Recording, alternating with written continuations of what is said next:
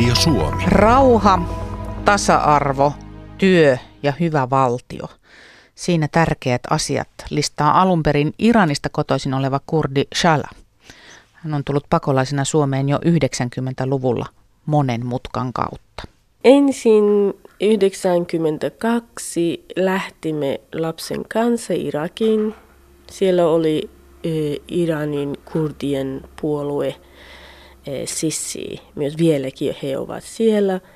Ja me olimme siellä, mun lapsen isä kuoli silloin ja mulla on kaksi lasta, yksi lähet, pakko oli lähettää takaisin mummon kanssa. Hän asui ja tyttö jäi minun kanssa vuonna 1995 lähtin salakuljetuksella kautta Turkin ja puolitoista vuotta yksi huoltajana nuori olin silloin ihan salapaikassa sama aika siellä tein myös työtä. Elätin itsen ja se oli Matukuuton turistiliike. Vuonna 1996 joulukuu 16. päivä tulimme Helsinkiin YK-toimiston kautta. Niin, eli sä olet tullut Suomeen niin sanotusti pakolaistatuksella. Kyllä. Henki, vara ja lasten tulevaisuus. Siis sen on pakko olla kova paikka ihmisellä jättää taakseen oma kotimaa, omat läheiset, sun tapauksessa myös toinen lapsista. Niin, oli. oli. Mun toinen lapsi, se on ikävä, hän oppi ja tiesi noin neljä vuotta, viisivuotiaana, viisivuotiaana hän tiesi äiti on elossa. Hän on ymmärtänyt, isä on kuollut ja äiti on kuollut. Ja hän, minä sain hän, hänenkin myös tänne vuonna. Hän oli 12 vuotta ja hänellä oli enemmän vaikeaa. Mun tyttökin on ollut mukana ja kyllä mä olen suojannut häntä ja pääsimme Suomen ja Suomessa aloitimme ihan rauhaelämä. Minulla itsellä on ollut tosi ehkä vaikeaa, mutta lapsilla on ollut tosi helppo alusta. Ja heti hän pääsi kouluun ja e, peruskoulun ja sen jälkeen aika mukaan me sopeutuimme tästä Suomeen. Oli vaikeaa. Kaikki täällä oli ihan alusta nolla. Ei kuka on tuntenut minua. Minulla ei ollut kuka täällä, vaikka ystävä esimerkiksi. Alusta mulla oli tosi iso ikävä, miksi tulin Suomeen. Ja kovin erilainen kulttuuri kuin mitä sun synnyinmaassa. Yksi asia kulttuurista oli tuttu. Siksi mä itse lähtin Iranista kurdien kaupungissa tutustumaan puolueen. Yksi osa minun taistelun ja politiikan valitseminen, mitä olen tästä maan laki ja ihmistasa-arvo. Se oli ihan minulla erittäin helppoa. Se, mikä minun sisältä puhui minun sydämestä. Täällä olin tosi tyytyväinen siitä. Suomi, Suomi on ollut naisilla erittäin turvallinen paikka. Eurooppa, koko Eurooppa. Ja se oli, ei ollut vaikea kulttuuri oikeasti. Shahla korostaa, että kielen opiskelu on avainasemassa. Hän ei jäänyt toimettomana odottamaan, vaan opiskeli suomen kieltä heti, kun siihen mahdollisuus tarjoutui. Nopeasti hän lähti mukaan myös Hakunilan kansainväliseen yhdistyksen toimintaan ja on auttanut kurdinaisia niin täällä Suomessa naisten ja lasten kerhoja pyörittämällä. Vuonna 2002 hän perusti kurdinaisten verkoston, jonka puitteissa on toteutettu erilaisia hankkeita. Niiden tavoitteena on auttaa kurdinaisia mukaan työelämään täällä Suomessa. Shahlan toimeliaisuudesta kertoo se, että samaan aikaan kun hän oli opiskelija ja kahden teini-ikäisen yksinhuoltaja, hän koordinoi hanketta ja hankki sille rahoituksen, jossa autettiin Pohjois-Irakissa asuvia luku- ja kirjoitustaidottomia kurdinaisia samalla alueella, jossa Saddam Husseinin hallinto oli tappanut lukemattoman määrän ihmisiä. Siellä pitää paljon tehdä. Sen takia, jos siellä rauhoituu, jos he ymmärtävät oma kansan, antaa lisäpalveluja, ei tarvitse myöhemmin ihmiset tule tänne tai mene joku muu maan. valmistin hanke, tulin takaisin, hain ulkoministeriöltä. Me olimme 12, noin yli 12 eri järjestöjä. Yksi järjestö, mitä oli, sai hankkeen rahoitus ja toteutti ihan seuraava vuonna. Se kesti 5-6 vuotta. Sain rahoituksia, itse koordinaattori lähtin sinne joka vuosi Aloitimme kurssit, annoin kaikki ohje hankkeen mukaan, tulin takaisin ja taas vuosi loppuun, taas lähtin takaisin, raportit, kaikki mikä he on tehnyt, ottin ja taas pidettiin workshop-seminaaria ja taas Suomen ja taas ensi vuosi. Se, se, sellainen pieni hanke. Mutta eh, yli 3500 naiset on osallistunut hankkeen Täytyy sanoa, että sulla on sisua enemmän kuin puolella kylällä. niin, joo, kyllä se. Nyt kun sä seuraat tätä keskustelua, mitä Suomessa käydään, joka on vellonut aika vauhdikkana viime päivinä, millä mielin sä katsot sitä? Ikävää. Ikävää. Siksi täällä, kun minä seuraan, minä seuraan eri ihmisten tekstiä. Ihmiset on vähän liikaa, on ajattelevain itsestään itsestään, minun rotusta, minusta, minun perheestä. Se on, me ole, minä aina ajattelen näin itse. Mä sanon, minä olen ihminen ihmisille. Se on tärkeä, ajattelen ja ymmärrän. Kyllä jokaiset pitää olla hyvä elämä, ei kukaan voi vie toisten elämään hyvää itselle. Mutta minä uskon, vaikka tulee täällä pakolainen, me kaikki yhdessä autetaan heitä, heike tulee mukaan. Yhdessä rakentamme lisää palveluja, eh, parempi elämä. Ja sama aika ei tarvitse pelkaa, jos vaikka puhutaan muslimimielestä. Mä vähän itsekin huolehtin siitä. Siksi mä en tykkää yhtä sellainen politiikka tulee Suomen. Ja itse huolehtin siitä, ei haluan ääri muslimi Suomesta kasva. Ja aina sanon muun ystävällä, ei tarvitse pelkämme, mutta jos näemme sellainen ihminen, kuin yrittää alista Suomen kulttuuria, Euroopan kulttuuria, nousto uskonto, politiikka ja käytä väkivalta, heti ilmoitetaan viranomaisilla. Silloin helppo tunnistetaan heitä. Ei tarvitse pelkä siitä. Ja mä kuin näin tekstistä me puhutaan paljon raiskauksesta, vankila, ulkomaalainen on, mitä on tehnyt, murhasta ja kaikista. Minä uskon, kaikki kulttuurista löytyy. Suomen vankilassa on myös suomalaisia, ulkomaalaisia ja joka maan, joka kulttuurista löytyy rikollisia ihmisiä. Ja ei tarvitse me pelkä siitä, okei, okay, merkitsemme, okei, okay, tämä on vain somalilainen tämä on vain kurdilainen ja tämä ei. Mä uskon, mistä maassakin on ollut sota, kyllä mieliala sairauksia on enemmän. Mutta jos saa tuki, jos saa ystävällinen vastuus, mä uskon, hän pystyy hoitamaan myös oma oireet. Mm. Mutta jos koko aika alistetaan ja ei otetaan mukaan, vaikka minkä maalainen voi olla, häntä voi ihan tuheutetaan hänen elämää ja myöhemminkin tulee paljon varallisempi. Monikulttuuri on rikas kulttuuri ja Suomiin tulevaisuus tulee monikulttuuri. Ja se on minun mielessä erittäin hyvä, positiivinen asia.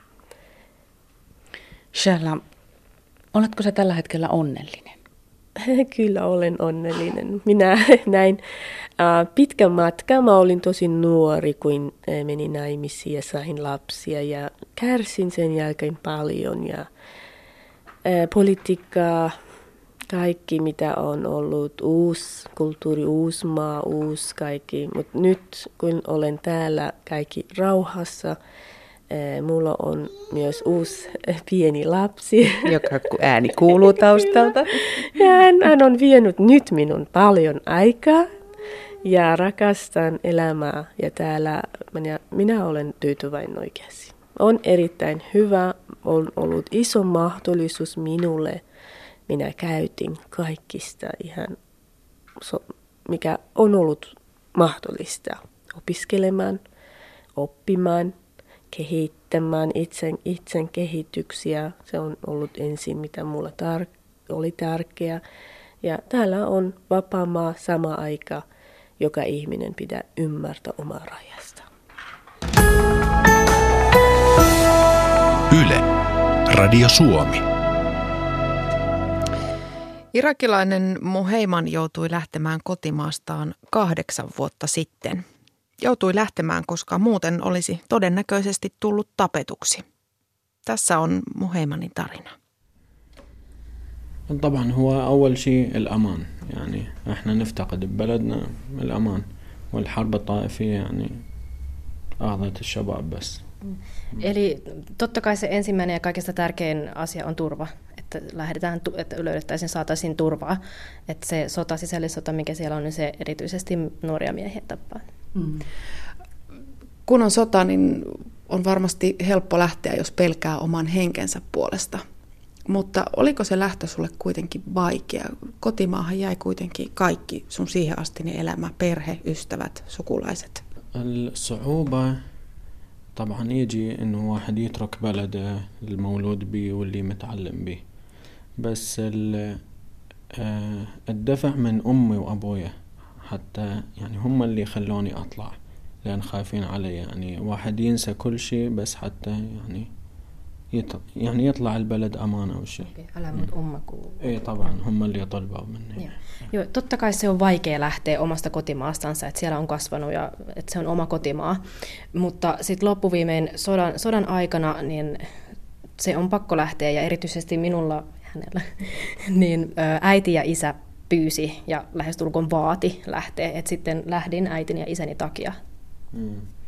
Oletko sä tietoinen, mitä sun äidille ja isälle kuuluu tänä päivänä? Onko sulla mitään yhteyksiä sinne?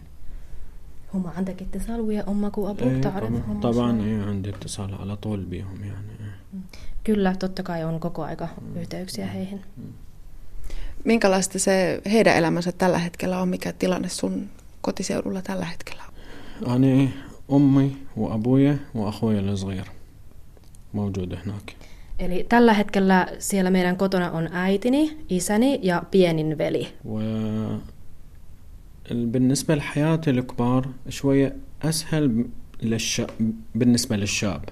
الشاب حياته صعبة ظروفه صعبة ما يقدر يتحرك ما يقدر يطلع دائما متعرض يعني للقتل بالبداية.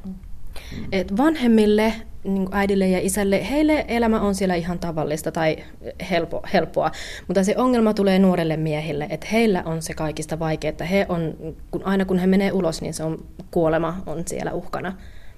Mm. Silloin kun sä lähdit Irakista, niin päädyit ensimmäiseksi Ruotsiin. Minkälainen se sun matka Euroopan halki oli? Um, أول بلد طبعا كان سوريا لأن كان يعني محطة الانتقال انتظرنا وبعدها Eli ensimmäisenä lähdin Syyriaan, että olin sitten Syyriassa eka ensimmäisenä ja sieltä lähdin Turkkiin ja sitten sieltä veljeni lähti noin vuosi minua ennen Ruotsiin ja sitten hänen perässä lähdin Ruotsiin, että ei tietenkään, emme tienneet yhtään mitään Euroopassa tai Ruotsissa sitä ennen, mutta kuulimme vain, että siellä on turvallista. Ja mm-hmm sitten päätimme lähteä. On vaikea kuvitella, kun jo itse kokenut sitä, että pitää aloittaa täysin tyhjästä uusi elämä. Minkälaista se oli? Mist, mit, miten sä sait itsesi kokoon? Oliko vaan pakko? Mm. Eh, eh. Kyllä, pakko. Mm, mm, mm. Um, silloin kun sä sitten päädyit Ruotsiin, niin vietitkö sä, olitko sä vastaanottokeskuksessa vai pääsitkö sä heti omaan asuntoon ja tavallaan siihen normaaliin arkeen kiinni? Vastaanottokeskuksessa mm. tietenkin mm. olin aluksi. Minkälaista se aika siellä oli? صعبة كلش tosi vaikeaa. يعني احنا كنا غرفة صغيرة بها ست أشخاص وطبعا اللي بينا وسخ اللي بينا نظيف اللي بينا متعلم اللي بينا ما متعلم يعني وطبعا مشاكل والكل متوتر يعني الجو Joo. Et tosi vaikeaa, että mekin olimme yhdessä pienessä huoneessa kuusi ihmistä, ja siellä jotkut ovat likaisia, jotkut ovat puhtaita, jotkut ovat koulutettuja, jotkut ovat, e, eivät ole käyneet kouluja, ja kaikki, kaikki, kaikki ovat hirveän jännittyneitä, että totta kai siellä oli ongelmia. Mm. Mm. Kuinka pitkään sä olit vastaanottokeskuksessa ennen kuin siitä alkoi elämä järjestyä siitä? 22 يوم 22 بال بال بالكامب وبعدين نقلونا للشمال Eli oli siellä ensimmäisessä vastaanottokeskuksessa noin 23 päivää ja sen jälkeen meidät siirrettiin pohjoiseen, jossa sitten oli vähän paremmat oltavat jo. Siellä oli asunto mm. meille. Mm. Tuosta turvapaikan odottamisesta vielä, minkälaista oli odottaa sitä päätöstä, että saako jäädä vai pitääkö lähteä takaisin tai keksiä joku uusi ratkaisu?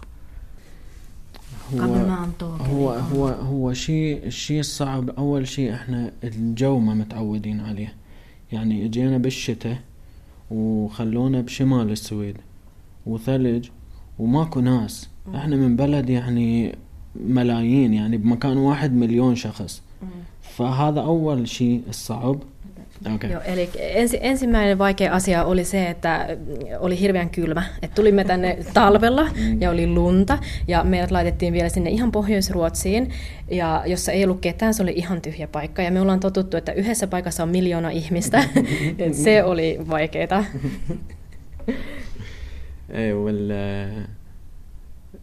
الشغلة الثانية طبعا الانتظار يعني بمكان مكان احنا ما نعرفه انتظار يعني صعب صعب ايه بس دخلنا مدرسة بعدين يعني هذا شوي ريحنا يعني.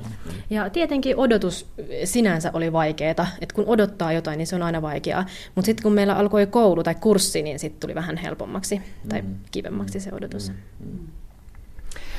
Onko sulla ikävä kotiin, siis Irakiin? Mm. يومية طبعا أتذكر العراق يومية Joka päivä ajattelen Irakia, mm.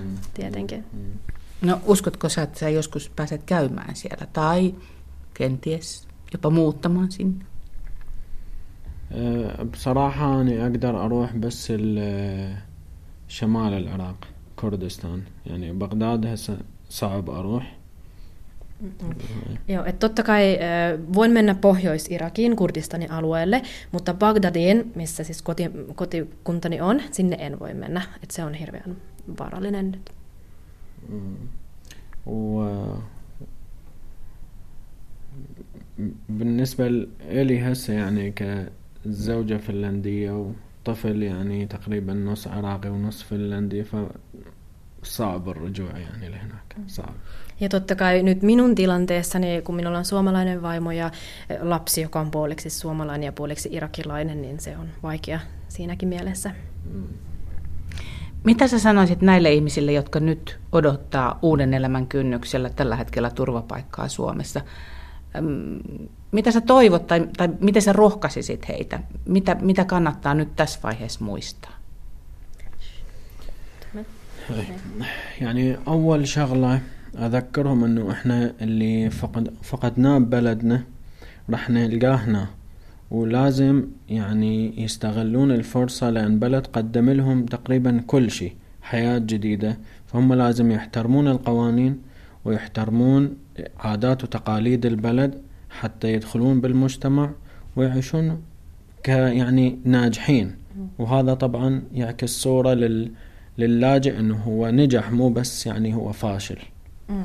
Joo, eli tärkein asia, mitä heille sanoin, on se, että heidän täytyy kun he ovat menettäneet, menettäneet oman kotimaansa ja tulevat tänne maahan, joka antaa heille kaiken, että heidän täytyy kunnioittaa tämän maan lakeja ja tapoja ja ihmisiä, ja heidän täytyy tehdä kaikkensa, että he pääsisivät sinne yhteiskuntaan sisään ja menestyisivät. Loppuu hyvin tärkeä kysymys. Oletko onnellinen tällä hetkellä? طبعا.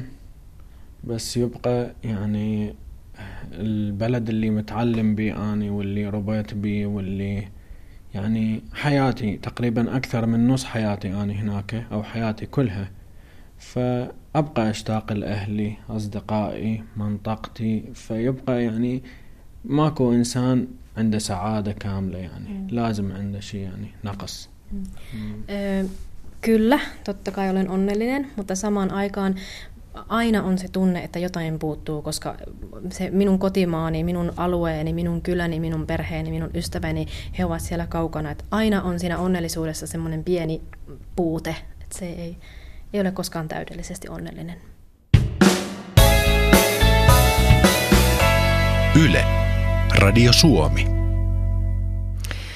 Jos on varsinkin verkossa viime aikoina vallan villinä vellonut keskustelu maahanmuutosta ja turvapaikan hakijoista paljastanut meistä suomalaisista jotain sellaista, jota en esimerkiksi itse henkilökohtaisesti olisi välttämättä halunnut tietää, niin on se nostanut esiin myöskin ilahduttavia piirteitä. Esimerkiksi yhteisöpalvelu Facebookissa on monenlaisia kampanjoita ja keräyksiä, joilla Suomeen tuleville turvapaikanhakijoille yritetään saada edes lämpöiset vaatteet päälle. Tämä meidän talvemme, kun saattaa olla aika ankara. Esimerkiksi Neulon villasukat turvapaikanhakijalle kampanjalla on kerätty jo tuhansia ja taas tuhansia sukkapareja vastaanottokeskuksiin toimitettavaksi. Elävä esimerkki Kotkasta viime viikolta. Eräs tuttava tympääntyi toimettomuuteen, totesi, että haluaisi auttaa, mutta kun ei tiedä keinoja. Laittoi Facebookiin kyselyn, että mitä tehtäisiin ja tämän kyselyn tuloksena viikonloppuna paikalliseen vastaanottokeskukseen toimitettiin pakettiautollinen perustarvikkeita, vaatteita, leluja lapsille, peittoja, tyynyjä ja muuta tarpeellista tavaraa. Tuossa edellä mun Heimanin puheita tulkannut Sanna Ristimäki on tehnyt vapaaehtoistyötä maahanmuuttajien parissa jo pitkään. Hänen vahvuutensa on paitsi suuri sydän ja vahva aittomisen halu myös edellä kuultu lähes täydellinen arabian kielen taito. Siksi Sanna Ristimäki on tehnyt paljon tulkintyötä, mutta myös muunlaista puuhaa vastaanottokeskuksista vapaaehtoisille löytyy. Joo, eli mä oon tosiaan ollut punaisen ristin vapaaehtoisena, on edelleen, ja myöskin aiemmin pakolaisavun vapaaehtoisena sekä Ensi- ja Turvakotiliiton vauva turvapaikahakijana projektin vertaistukijana. Ja mä oon tehnyt kaikenlaista, että pakolaisavun kautta ollaan tehty semmoista toimintaa, että jo tiistaisin käyty Karlenkadun vastaanottokeskuksessa tekemässä erilaisia asioita.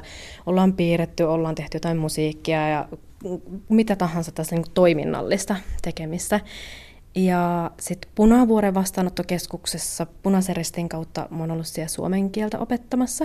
Eli ihan alkeita, kirjaimia, hei, minun nimeni on ja tällaisia. Öö, että nämä on ne. Ja sitten se vauva turvapaikanhakijana projekti, niin siinä olin vertaistukijana mun oman lapsen kanssa. Että mä olin äityyslomalla silloin ja käytiin sitten siellä mun pojan kanssa vertaistukemassa. Jos heität tämmöisen kepeän arvion, niin kuinka monta tuntia viikossa sulla menee muiden auttamiseen? No mun leipätyö on muiden auttamista ja vapaaehtoistyö töiden jälkeen on myös muiden auttamista, että kyllä se aika paljon.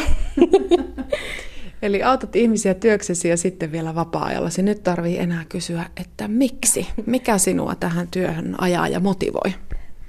Se on hyvä kysymys. Se on ollut mulle ihan pienestä pitää itsestäänselvyys, että ei, mulla ei ole se titteli tai kuukausipalkka, sillä ei ole mitään väliä, että kunhan mun työllä on merkitystä. Että se on se. Tällä hetkellä uutiset on tulvillaan sitä, kuinka ahdasta kaikissa vastaanottokeskuksissa on ja kuinka niitä tarvitaan lisää. Mä näin jonkun laskelman, että viisi vastaanottokeskusta pitäisi perustaa viikossa, että kaikille saataisiin katto pään päälle, ettei tarvitse mennä siihen telttamajoitukseen, mitä esimerkiksi Turussa on jo turvapaikanhakijoille järjestetty.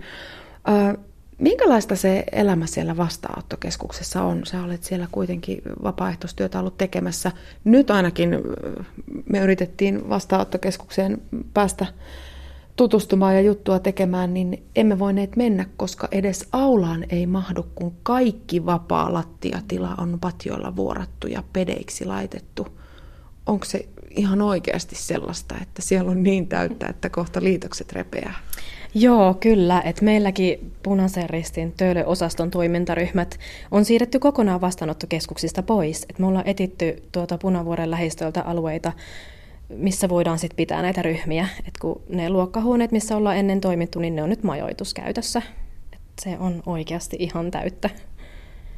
Niin, siinä ei oikein kotouttamispalveluja ja muita voi tarjota, kun kaikki resurssi ja tila menee siihen, että saadaan jokaiselle joku paikka, mihin voi heittää pitkäksi ja nukkua. Niin, se on. Että tavallaan tämä on tämmöinen eräänlainen kaoottinen tilanne, että yritetään vaan selvitä. Millaista sitten, sanotaan nyt vähän normaalimmassa tilanteessa, niin se elämä siellä vastaanottokeskuksessa on, kun sä oot sitä nähnyt, niin, niin verrattuna nyt meidän, meidän normaali-elämään. Joo, kyllä se ehkä se kaikista leimaavin asia on siinä odotus. Jokainen odottaa jotain. Ja kaikki ei välttämättä edes tiedä, mitä he odottaa, mutta jotain positiivista. Ja tietenkin täällä Helsingin päässä, kun on tämmöisiä transikeskuksia, missä ollaan vaan se ihan hetki aikaa ennen kuin siirretään sinne, missä odotetaan se pidempi aika, niin täällä on, eka odotetaan sitä, että koska mä meen, minne mä meen, ja sitten vielä on se turvapaikkakuulustelu ja se prosessi siinä vierellä, että odotetaan. Kun sä sanoit transit-keskus, mutta tuli heti vaistomaisesti mieleen, jokaisella on melkein kokemus lentokentän transit-hallista ja siitä odottamisesta. Ja sitten kun se kerrotaan aika monella päivällä Joo. ja erilaisilla olotiloilla, niin ehkä siitä jotain voi tavoittaa sitäkin kautta. Joo, totta. Tuossa eräänä päivänä, kun Helsingissä kävelin erään vastaanottokeskuksen ohitse, niin silmiinpistävää oli se, että siellä oli paljon ihmisiä, jotka vaan niin kuin tavallaan hengaili siinä kadulla. Ja olen kuullutkin monien turvapaikanhakijoiden sanoman, että pahinta on ehkä juuri se, että kun olisi halu tehdä jotain, mutta kun ei ole mitään tekemistä. Ja siinä, Sanna Ristimäki, nämä teidän ryhmät tulee ilmeisesti aikamoiseen tarpeeseen. Joo, että se, se täällä onkin nimenomaan tarkoituksena ja tavoitteena, että tarjottaisiin siihen hengailuun ja siihen, että meillä ei ole mitään tekemistä jotain edes, jotain muuta kuin vain olemista. Että se siinä on. Niin, jos itse miettii, että jos kovin pitkään pitäisi olla tekemättä mitään, vaikka intoa olisi, niin kuka tahansa siinä turhautuisi. Saatika sitten ihminen, joka on joutunut lähtemään kotoa ja kokenut kenties sellaisia asioita, mitä me ei voida edes kuvitella. Kuinka paljon sä oot Sanna työssä joutunut toimimaan terapeuttina, eli tavallaan kuunnellut sitä ihmisen tarinaa ja kenties hätää jäljellä sinne toisaalle jääneiden sukulaisten tuttavien perheiden puolesta? No kyllä sitä jonkun verran. Että mulla on itsellä aina, että mä en itse ikinä kysy keneltäkään mitään, vaan että jos joku tulee ja haluaa selvästi kertoa mulle, niin sitten mä kuuntelen.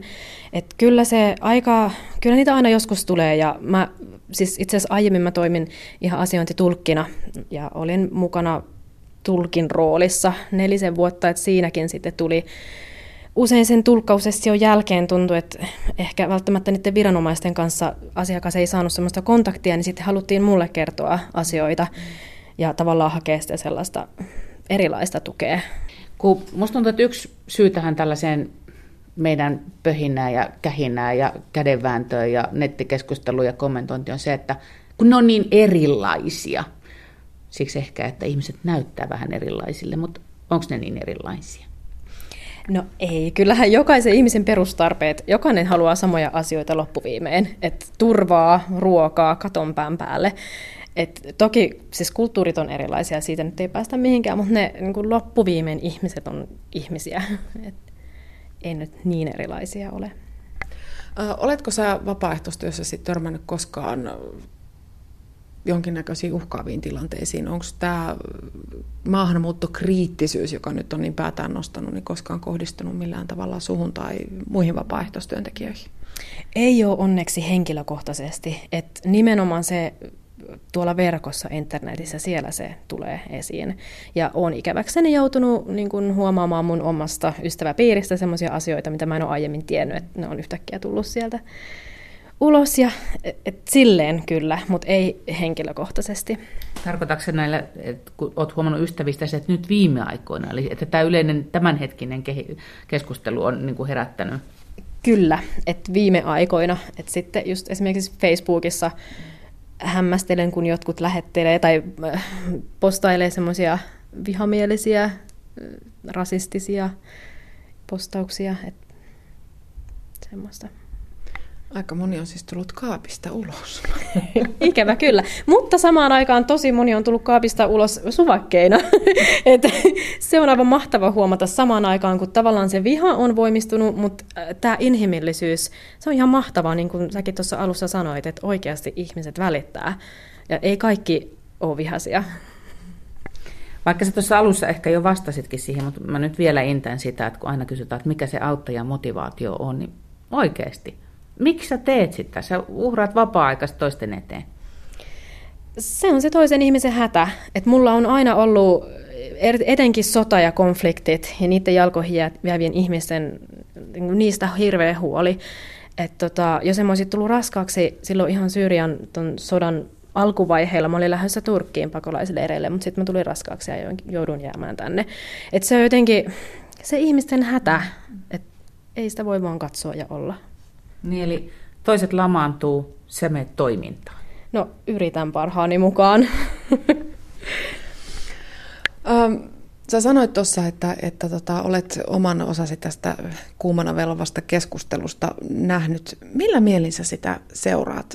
Tuleeko sulle ikinä sellainen voimaton raivon tunne, että tulkaa nyt hyvät ihmiset katsomaan, minkälaista tämä turvapaikanhakijan elämä on, koska eikä kukaan nyt vapaaehtoisesti ihan oikeasti, jos ei ole pakko lähteä, niin halua Suomeen asumaan koululattialle mm. sadan muun ihmisen kanssa määrittelemättömäksi ajaksi tekemättä mitään. Mm. Kyllä se, totta kai se turhauttaa. Ja kyllä mäkin välillä mun täytyy purkaa mun tunteita mun toisille ystäville ja me yhdessä sitten keskustellaan näistä. Mutta mä oon ottanut se asenteen, että et en mä voi sille mitään, että tämä nyt vaan on näin. Et sen sijaan, että mä sitten nyt turhautuisin ja turtuisin, niin mä oon päättänyt, että mä itse parhaani mukaan tiedotan ihmisiä. Mä jaan siellä uutisia et siitä, miten asiat oikeasti on. Ja yritän näyttää heille, minkä takia ihmiset lähtee ja millaista heiltä on lähteä. Ja se niin kuin se todellisuus, että edes joku sieltä sitten ymmärtäisi, miten asiat oikeasti on. Niin, se ymmärrys, se taitaisi olla paras lääke tähän tämänhetkiseen keskusteluun. Kyllä. Joidenkin arvioiden mukaan Suomeen tulee tänä vuonna jopa 30 000 turvapaikanhakijaa. Se on ihan moninkertainen määrä aikaisempiin verrattuna. Sanna Ristimäki, luuleeko että me suomalaiset selvitään tästä? Luuleeko että Eurooppa selviää tästä pakolaiskriisistä? Tämä on kuitenkin suurin kansainvaellus sitten toisen maailmansodan. Ähm, kyllä mä uskon, että me selvitään, koska jos nyt miettii noita pakolaismääriä kokonaisuudessaan, niin ihan murtoosa tulee tänne. Et suuri osahan, miljoonat miljoonat ihmiset on Libanonissa, Jordaniassa ja Turkissa, ja jos he selviää niin suuresta massasta ihmisiä, niin kyllä mekin selvitään. Yle, Radio Suomi. Monella on ollut viime aikoina levoton mieli. Suomeen tulee tällä hetkellä niin paljon turvapaikanhakijoita, että jokainen on joutunut tykönänsä pohtimaan, että mitä mieltä minä tästä asiassa, asiasta olen. Paula Jokimies on pohtinut myös. Haluan tulla kaapista ulos.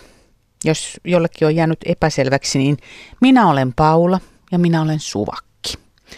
Pienenä mun mummo hoiti mua päivisin ja jos jotain toivottavasti omaksuin häneltä, niin sen, että kaikkiin ihmisiin suhtaudutaan lähtökohtaisesti kunnioittain. Asuinalueemme oli tuolla melko monenkirjava. Oli kyttyräselkästä kaljua ja hampaatonta hanuristia, oli pienipalkkasta työväkeä ja vankilasta vapautuneita, oli viinan välittäjiä ja sodan arpeuttamia miehiä. Mummo saattoi sanoa napakastikin, mutta aina hän puhutteli ihmisiä ihmisinä – ja pienenä vietin lukemattomat tunnit pyörien jaloissa, kun mummot keittivät papille kahvia ja kutoivat villasukkia ampumaan köyhien hyväksi. Pikkusen tosin ihmettelen, että mitä ne siellä kuumassa niillä villasukilla tekevät, mutta mummot halusivat auttaa. Ihminen pitää kohdata ihmisenä ja mielipiteensä voi muodostaa sen kohtaamisen perusteella. Ja vaikka olisi eri mieltäkin, niin se ei tarkoita sitä, että saa kohdella toista huonosti, itsekin joudun muistuttamaan itselleni kaiken tämän älämölön keskellä, että muista kunnioittaa myös heidän mielipiteitään, jotka ajattelevat toisin. Mutta huonoa käytöstä ei tarvitse sietää, ei tarvitse sietää uhkailua eikä väkivaltaa. Olen siis suvakki. Jos tuo Paulan edellä kuultu määritelmä on se, jolla suvakki määritellään, niin minäkin tulen kaapista ulos. Jos suvakkina olo tarkoittaa sitä, että jokaisella on ihmisarvo, niin Saanko liittyä kerhoon? Yle, Radio Suomi. Kaikki kotona ohjelmalla on nyt suora yhteys Saksaan ja Berliiniin. Langan päässä on pitkään Saksassa journalistin työtä tehnyt Jorma Mattila. Oikein hyvää iltaa. Oikein hyvää iltaa hämärtävästä Berliinistä. Täällä Suomessa on viime päivinä keskusteltu kiivaasti siitä, että turvapaikanhakijoita tulvii maahan niin paljon, että kaikki vastaanottokeskukset ovat täynnä. Saksassa tulijoita on moninkertainen määrä. Jorma Mattila, mikä siellä on tilanne? Onko kaikille tulijoille turvaa ja lämmintä tarjolla? No turvaa ja lämmintä on oikeastaan tarjolla ja sen eteen tekevät sadat tuhannet vapaaehtoiset – parhaillaan ympäri, siis kaikissa Saksan 16 osavaltiossa töitä, mutta ensin täytyy sanoa se, että Saksan ongelma ei juuri nyt ole se, että mistä saadaan peti ja lämpöä. Tällä hetkellä tulijoiden määrä on niin valtava, että kyse on logistisesta ongelmasta. Millä tavalla saadaan siirrettyä kaikki tuhannet yhtä aikaa pakolaisina maahan saapuneet ihmiset sinne, missä näitä pakolaiskeskuksia ja hätämajoitustiloja on järjestetty. Bayerin osavaltion arvioiden mukaan Viikonloppuna Saksaan saapui 8000 pakolaista 24 tunnin jaksossa. Viime sunnuntai-aamusta maanantai-aamuun arvioidaan Münchenin saapuneen, joka on tällainen pää-ensiasema, noin 13 000 pakolaista, siis 24 tunnissa. Ja nyt eletään niin kuin siinä tunnelmassa, että joka päivä tulee 10 000 uutta ainakin. Münchenissä tiedettiin kertoa, että Kreikan Ateenassa liikkuu lautaliikenteessä 30 000 pakolaista päivässä ja suurin osa heistä jatkaa matkaa pohjoiseen ja valtaosa haluaa ja tulee Saksaan. Kun puhutaan noin valtavasta määrästä ihmisiä, niin se varmasti näkyy siellä myös katukuvassa, vaikka kaupungit suuria ovatkin. Berliinissä ei oikeastaan näy katukuvassa, koska Berliinin pakolaiskeskukset eivät ole ensinnäkään niin kovin suuria ja sitten niitä on Berliinin ulkopuolisella Brandenburgin alueella, mutta mä sanopa esimerkkinä vaikka Giesenin pikkukaupungin Hessenissä. Tunnen kaupungin hyvin, koska rakas Anoppini asuu siellä. Niin tota, se on vähän yli 70 000 asukkaan kaupunki ja, ja sinne majoitetaan tällä hetkellä, siellä näkyy katukuvassa ihmisiä, koska heitä tulee Gieseniin nyt tämänhetkisen arvion mukaan. Nämä kaikki on arvioita, koska yleensä ne pomppaa aika nopeasti taas ylöspäin, noin 10 000. Ja kyllä niin kuin pienemmillä seuduilla pakolaiset näkyvät katukuvassa. Ja tämä sijoittuminen on jo nyt tässä vaiheessa niin kuin ratkaistu sillä tavalla, että München ei ole enää se pääkeskus, tai se on pääkeskus, mutta seuraavaksi risteysasemaksi järjestetään Saksin osavaltiossa Leipzigia, josta sitten taas jaetaan ihmisiä eri puolille Saksaa. Se jako on määrätty vielä oikein preussilaisen täsmällisesti 16 osavaltioon. Kuhunkin osavaltioon jaetaan sen väestömäärää ja verokertymää vastaavalla osuudella tulijoita. Käytännössä tämä tarkoittaa, että suurin osa pakolaisista, eli puolet, majoitetaan joko Nordrhein-Westfaleniin, Bayeriin tai Baden-Württembergiin. Suomessa kuntien suhtautuminen on ollut kovin erilaista. Miten siellä sitten nämä eri osavaltiot suhtautuvat tähän niin sanottuun käskytykseen? No nyt täytyy sanoa, että mä olen Saksassa ollut ensimmäisen kerran tasan 40 vuotta sitten. Ja tällaista kansallista innostusta, mitä nyt ihan viime päivinä, niin kuin mikä pääsi irti, en ole nähnyt koskaan. Yksi laukaiseva tekijä oli viikko sitten maanantaina liittokansleri Merkelin pitämä puhe, jossa hän niin kuin selvästi ilmoitti maan korkeimman poliittisen johdon olevan nyt sillä kannalla, että tästä pakolaistehtävästä suoriudutaan ja me teemme sen. Ja tänään liittoparlamentti, liittopäivät aloitti keskustelun ensi vuoden budjetissa ja siellä tehtiin aivan selväksi, että tämän hetken suurin poliittinen tehtävä maassa on pakolaisten vastaanottaminen. Siitä on niin kuin päätetty suoriutua.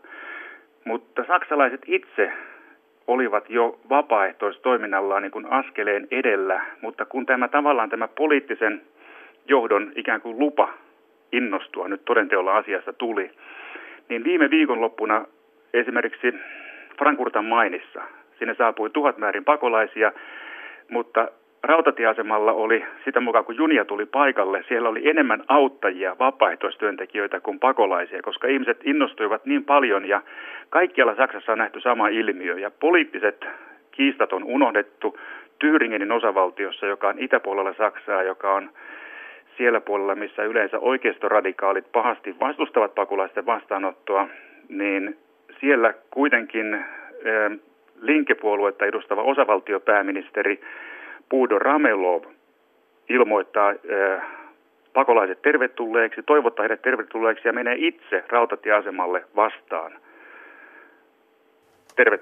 toivottamaan pakolaisia tervetulleeksi. Ja, ja äh, tämä vapaaehtoistoiminnan äh, kirjo, mitä kunnissa tapahtuu, siis asialla ovat ensinnäkin kristilliset vapaaehtoisjärjestöt sekä katoliselta että evankeliselta puolelta, mutta majoitustiloja esimerkiksi etsitään aivan kaikkialta. Saksalaiset vakinaiset sekä vapaaehtoiset palokunnat ovat varustaneet omia aika suuriakin autohallitilojaan pakolaisten hätämajoitusta varten. Urheiluhallit, vanhat varuskunnat, entiset koulurakennukset, kaikki liikenevät tilat ovat on otettu käyttöön ja parhaillaan rakennetaan täyttä päätä tällaisia telttaleirejä, joiden suuruus on noin esimerkiksi Dresdenissä se on 800 ihmistä, Kölnissä 500 ihmistä. Eli, eli tällainen auttamisen myrsky on, on suorastaan pyyhkinyt ihan viime päivinä Saksan yli. Meillä mm, Suomessa tuntuu, että tämä julkinen keskustelu on jakautunut kahteen leiriin, on, on niin sanotusti puolesta ja vastaan leirit. Onko siellä yhtään ääntä Saksan suunnalla? Löytyykö niitä, jotka ovat sitä mieltä, että tämä ei ole kauhean hyvä juttu, vai onko tällä hetkellä tuo kuvailemasi innostus todellakin niin kaikki voi paineen? Totta kai soraääniä on ja, ja Saksassahan on oikeisto radikalismilla on vahvat perinteet ja kävin itse Dresdenissä noin kuukausi sitten ja siellä aika voimakkaasti elävä Pegida-liike, joka on tällainen islamaan islamistumista tai länsimaiden islamistumista, käytännössä ulkomaalaisia vastustava liike, on saanut uutta voimaa tästä pakolaisten maahan saapumisesta ja Pegida-liike sekä, sekä tällainen kansallishenkinen, vähän natsihenkinen puolue, joka ei ole kyllä poliittisessa merkityksessä juuri huomioon otettava, ne rettelöivät siellä Dresdenin telttaleirin ulkopuolella täyttä päätä ja Saksassa poltetaan tämän tästä pakolaiskeskuksia, hätämaitustiloja tai sellaiseksi aiottuja tiloja. Niitä sytytetään tuleen viikoittain, joskus niistä uutisoidaan jopa päivittäin. Että vastarintaa on, mutta minun arvioni on se, että, että tuo radikaali vastarinta on enemmän tällaisten hurahtaneiden ja, ja, ja, ja erityyppisten populisti pienryhmien vetämiä ja, ja niin kuin heidän omaa kivaansa, että suuri enemmistö ehdottomasti on, on saksalaisista kaikissa osavaltioissa on, on, on myönteisessä hengessä ja, ja tällainen, tällainen auttamisen hurmostila suorastaan vallitsee ainakin nyt. Näin siis Berliinistä kertoi pitkään Saksassa journalistin työtä harjoittanut Jorma Mattila. Kiitoksia sinne Berliiniin. Ja jotenkin sitä toivoisi, että kun me nyt yhdessä tämän asian äärellä täällä Suomessakin olen, olemme, niin löydettäisiin vastaavanlainen yhteinen tahtotila siitä, että pidetään tulijoista huolta.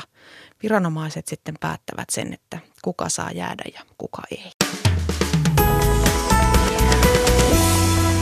Yle, Radio Suomi.